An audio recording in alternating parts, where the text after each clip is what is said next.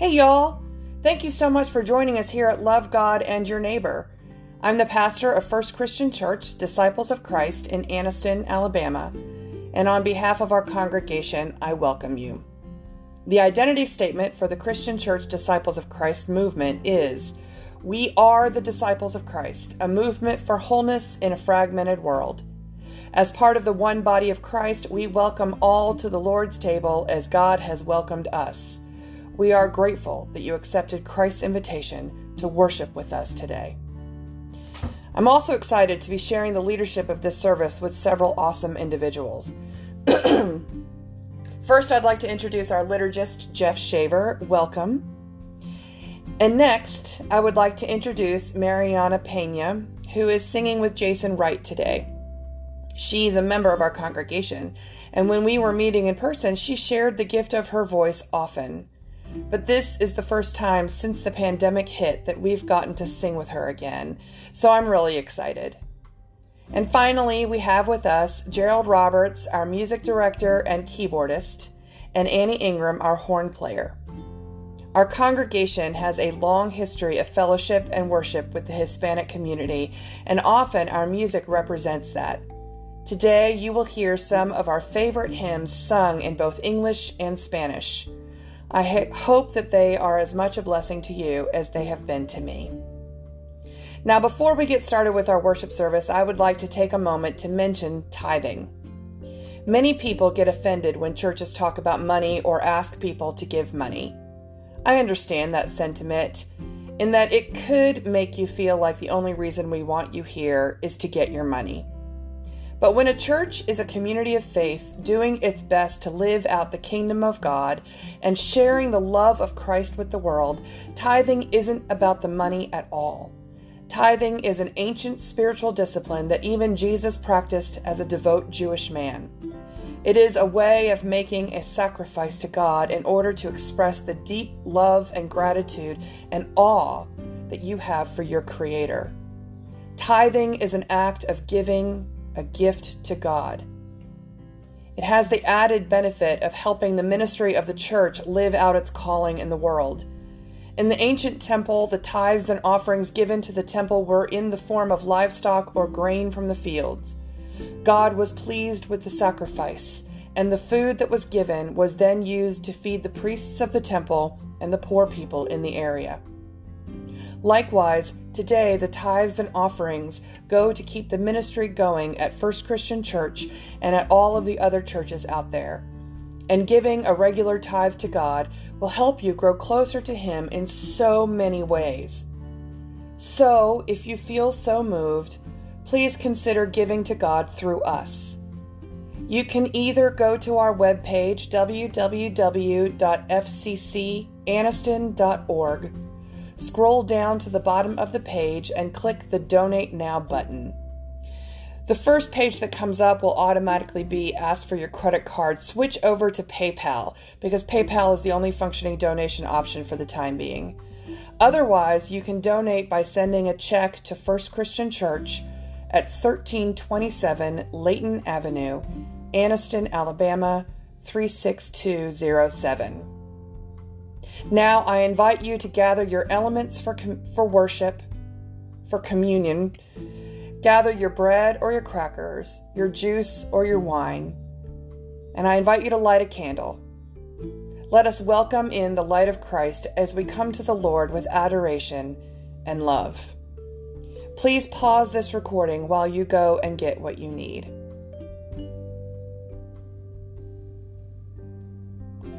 All of our hymns can be found in your Friday Reminders email. If you don't currently get that email, contact us on our website and ask us to add you to our list. And now, let us sing our first two hymns, Alabaré, which means, Oh, I will praise, and Santo, Santo, Santo, which means, Holy, Holy, Holy. Let us sing.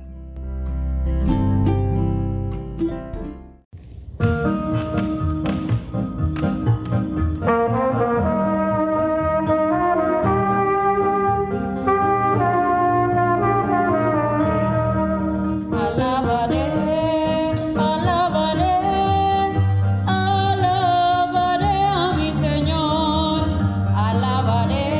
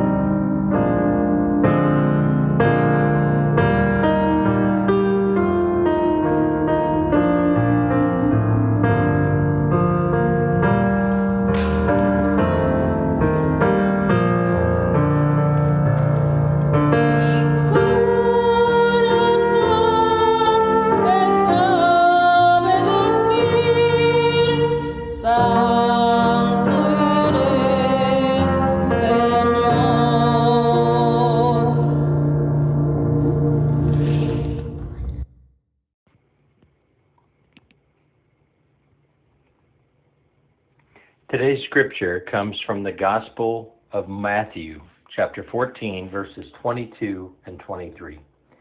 Immediately he made the disciples get into the boat and go on ahead to the other side, while he dismissed the crowds. And after he had dismissed the crowds, he went up to the, he went up the mountain by himself to pray. When evening came, he was there alone, but by this time the boat, battered by the waves, was far from the land, for the wind was against them. And early in the morning he came walking towards them on the lake. But when the disciples saw him walking on the lake, they were terrified, saying, "It is a ghost," and they cried out in fear. But immediately Jesus spoke to them and said, "Take heart, it is I. Do not be afraid." Peter answered him, "Lord, if it is you, command me to come to you on the water." He said, "Come." So Peter got out of the boat, started walking on the water, and came towards Jesus. But when he noticed the strong wind, he became frightened, and beginning to sink, he cried out, "Lord, save me." Jesus immediately reached out his hand and caught him, saying to him, "You of little faith, why did you doubt?" When they got into the boat, the wind ceased, and those in the boat worshipped him, saying, "Truly, you are the Son of God." The word of God for the people of God. Thanks be to God.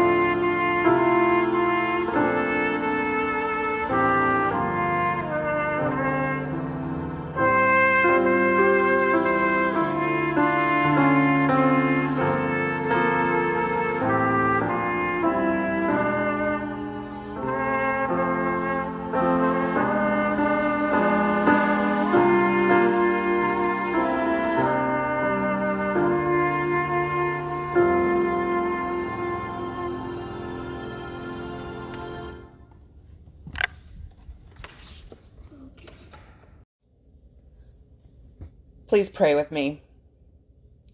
Gracious and loving God, may the words of my mouth and the meditations of my heart be pleasing in your sight, my strength and my Redeemer. Now, somewhere in the world last night, a child lay shaking beneath his sheets, terrified of the storm raging outside. When the rain fell, he trembled. When the thunder crashed, he cried out.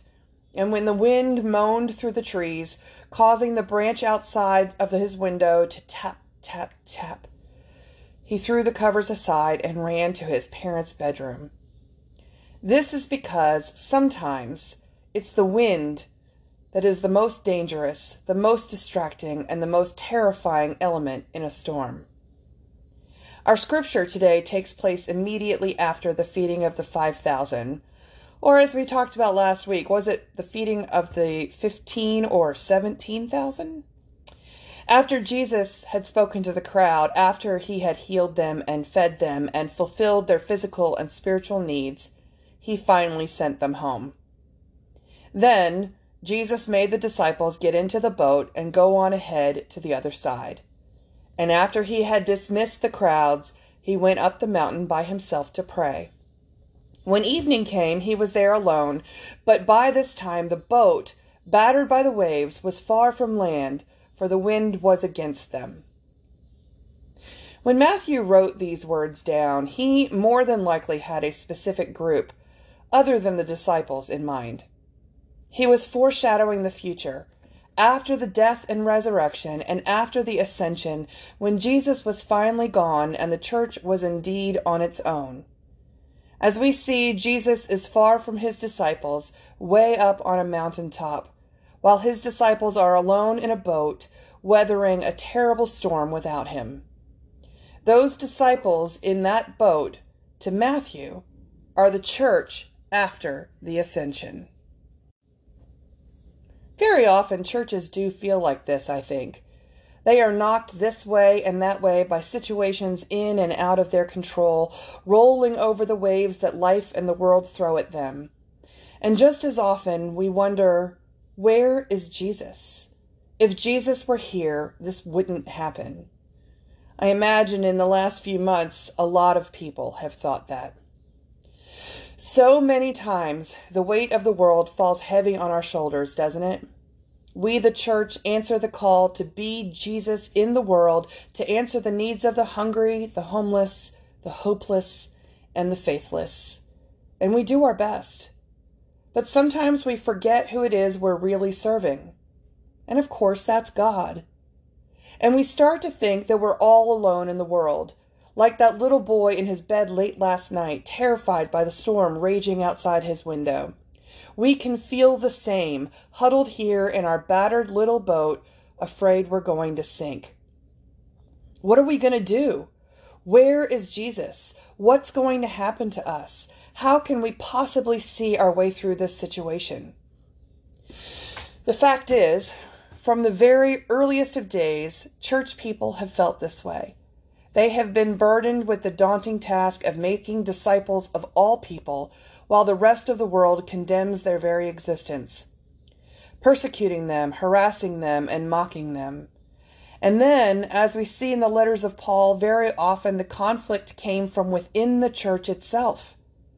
Paul wrote to churches that were fighting amongst themselves, that were struggling with morality, that were discerning the difference between gospel and heresy. You see, more often than not, the wind will blow, it will knock us around. And if we let it, it will distract us and push us way off course. Early in the morning, Jesus came walking toward them on the sea. But when the disciples saw him walking on the sea, they were terrified, saying, "It is a ghost!" And they cried out in fear. But immediately Jesus spoke to them and said, "Take heart, it is I, do not be afraid." Do not be afraid. Do not be afraid. Jesus did not abandon his disciples after all. There they were, scared, far from land, battered by the wind and the waves, and Jesus appeared out of the storm in the most impossible way and said, "Do not be afraid."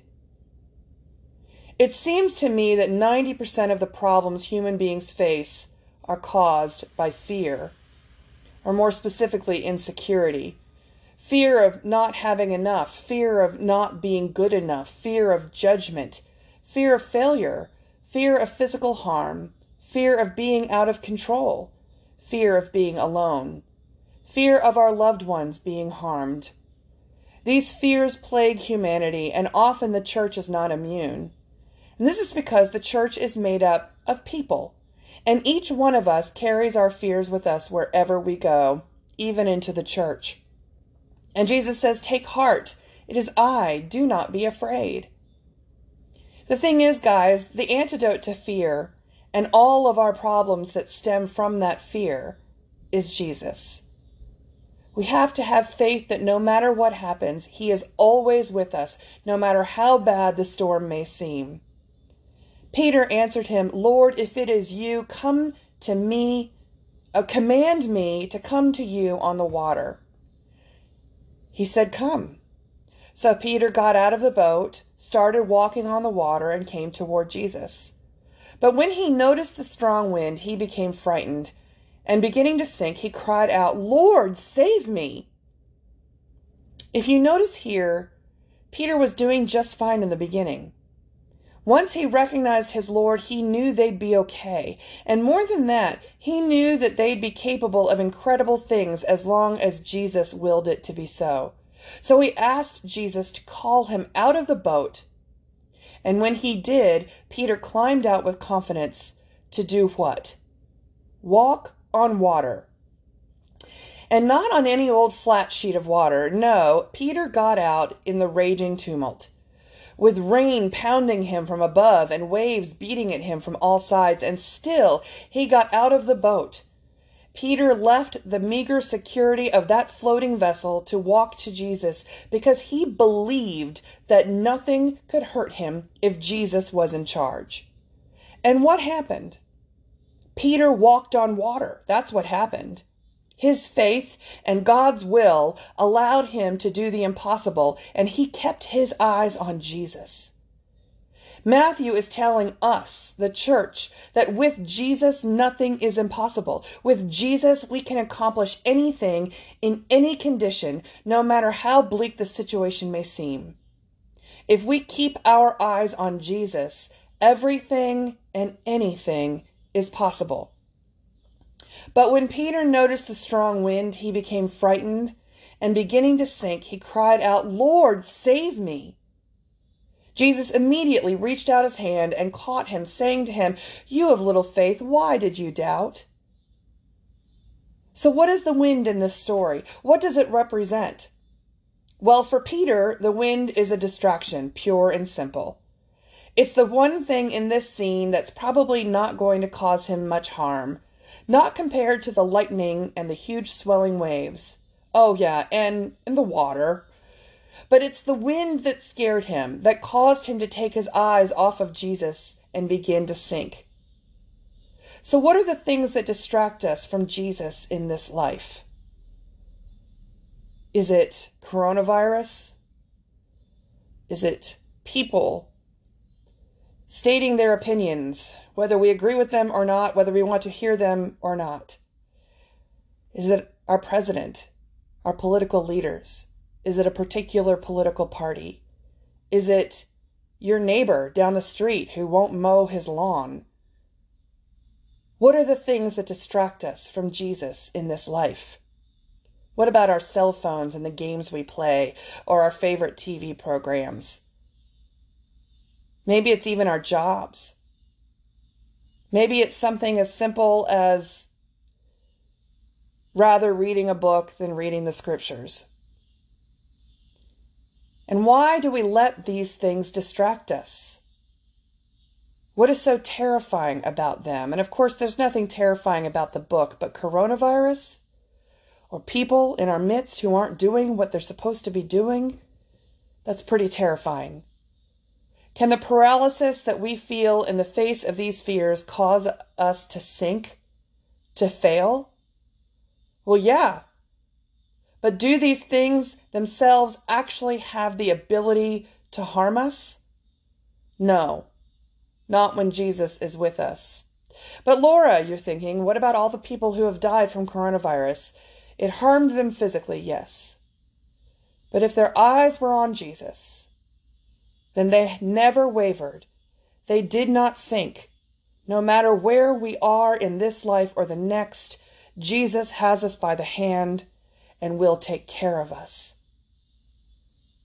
The only power that these terrifying things have over us is the power to distract and deter us from achieving our goal, and our goal is always Christ. As Peter walked across those dangerous waters, he kept his eyes on Jesus, and as long as he did that, he was fine. But when he noticed the strong wind, he became frightened, and he began to sink.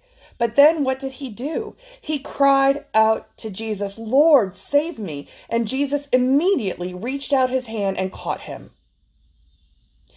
Fear not the wind, folks, because it cannot hurt us. Don't let it draw our eyes from our Savior. Don't let it distract us from accomplishing the great things in Jesus' name. But guess what? You're human.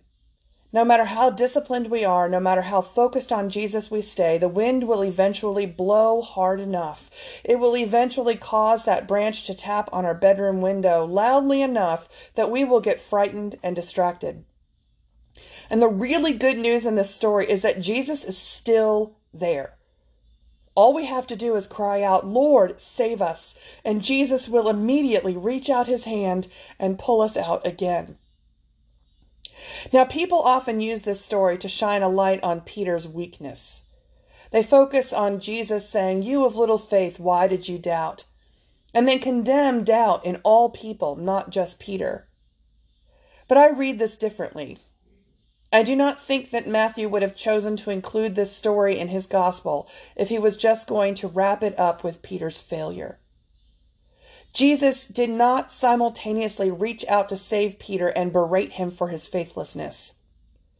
When I read this text, I see a father wrapping his arms around his frightened son and saying, "Dear child, why did you doubt? See, I'm right here, always." And when they got back into the boat, the wind ceased. And those in the boat worshipped him, saying, "Truly you are the Son of God." Fear not the wind, ladies and gentlemen. Jesus is right here, always. Amen. Amen.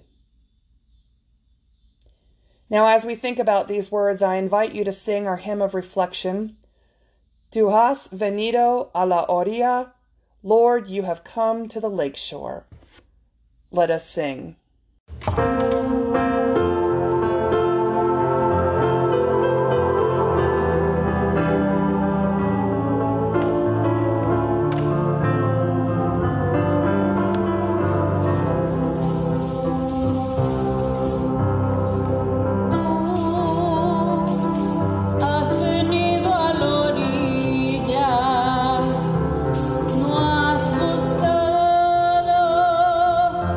Dios te hará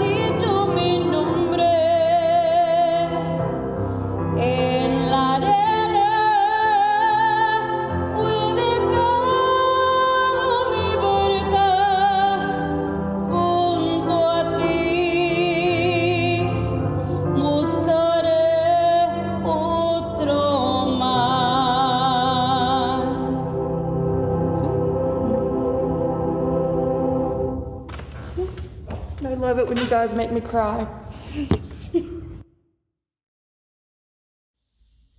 In his book, Borrowed Light, Thomas, Thomas H. Troeger wrote this poem titled The Sails Were Spilling Wind. It goes like this. The, spale, the sails were spilling wind. The boat was taking waves. The mast began to bend. Then called the Lord who saves. Be still, be still, and rage no more. Let peace descend on sea and shore. The sea became a glass, reflecting heaven's light. The storm completely passed when Jesus said that night, Be still, be still, and rage no more. Let peace descend on sea and shore. Then heading toward the land, they marveled on the way that Jesus could command and make the sea obey. Be still, be still, and rage no more. Let peace descend on sea and shore. The storm returns again, in every heart it raves, until we hear again the Lord who told the waves, Be still, be still, and rage no more. Let peace descend on sea and shore.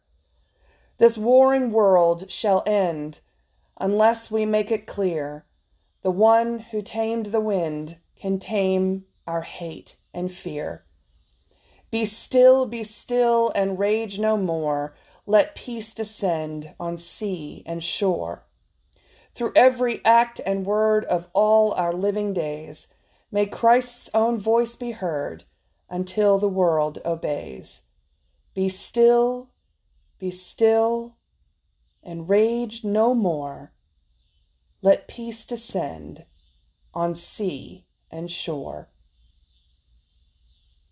Come to the table. Be still and rage no more. Come to the table and let peace descend on sea and shore. I invite you now to come and eat. On the night when the Lord was betrayed, he took the bread, blessed it, and said, This is my body broken for you. Eat it in remembrance of me. In the same way, after supper, he took the cup, blessed it, and said, This cup is the new covenant in my blood. As often as you drink it, drink it in remembrance of me. For as often as you eat this bread and drink of this cup, you proclaim the Lord's death until he comes again. Let us pray.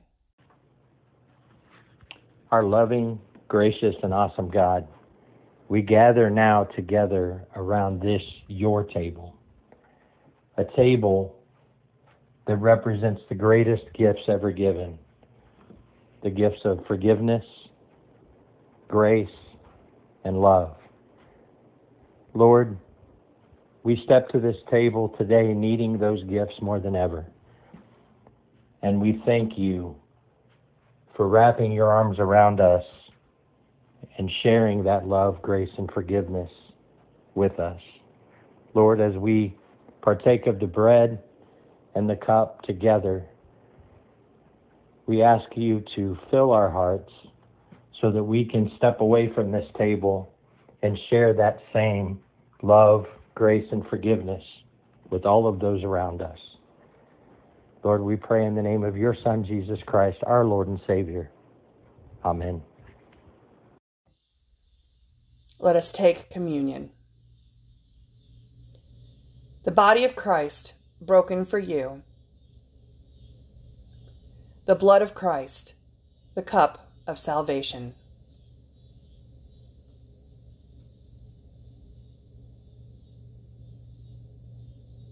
And now I invite you to sing together our communion hymn, Hasta tu altar, which means, Unto your table, Lord. Let us sing.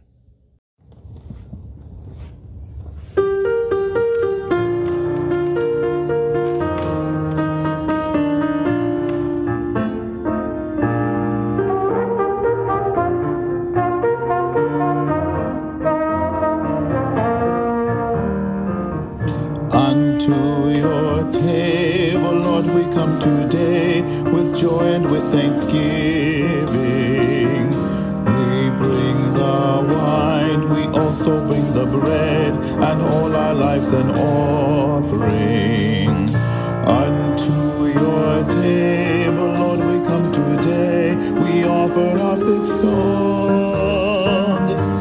We praise your name, O God, we thank you for your love. We praise your name, O God. Yes, we praise your name, O God, we thank you for your love. We praise your name, O God.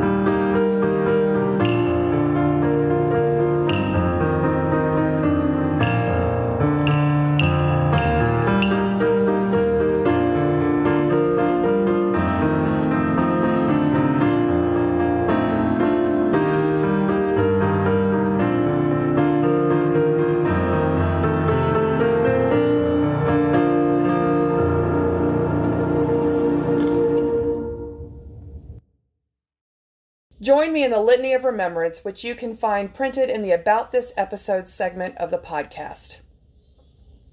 By partaking in this meal, we remember that Christ was born. Christ, Christ died. died.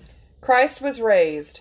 Christ, Christ will come, come again. again. This is the mystery of our faith. Thanks, Thanks be, be to God. God. Throughout this year of twenty twenty, the wind has raged around us like a gale.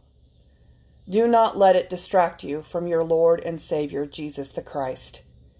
Keep your eyes focused squarely on him, and he promises you will not sink. Go in peace. And as we go, let us sing our hymn of sending forth, Amarte solo a ti, Señor, which means loving only you, O Christ. Let us sing.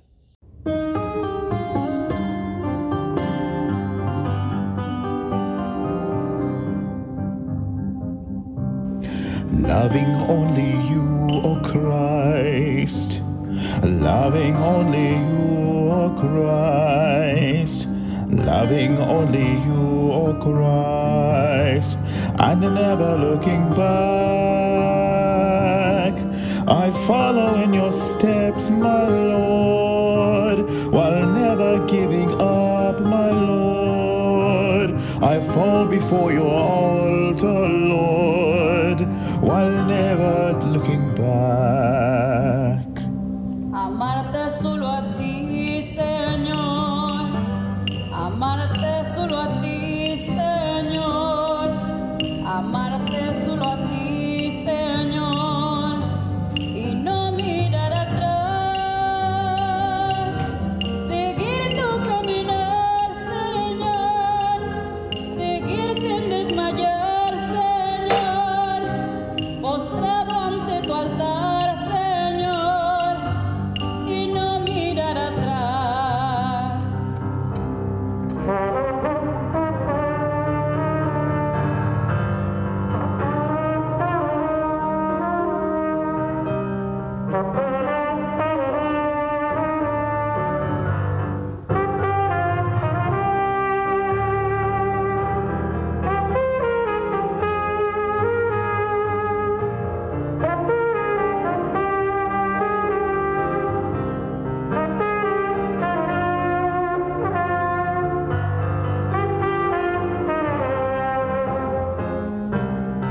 loving only you, O Christ, carrying your cross, O Christ, loving only you, O Christ. I seek to do your will. I will protect the weak, my Lord. I will defend the poor, my Lord. I will proclaim your reign, my Lord, while never turning back. Amarte solo a ti.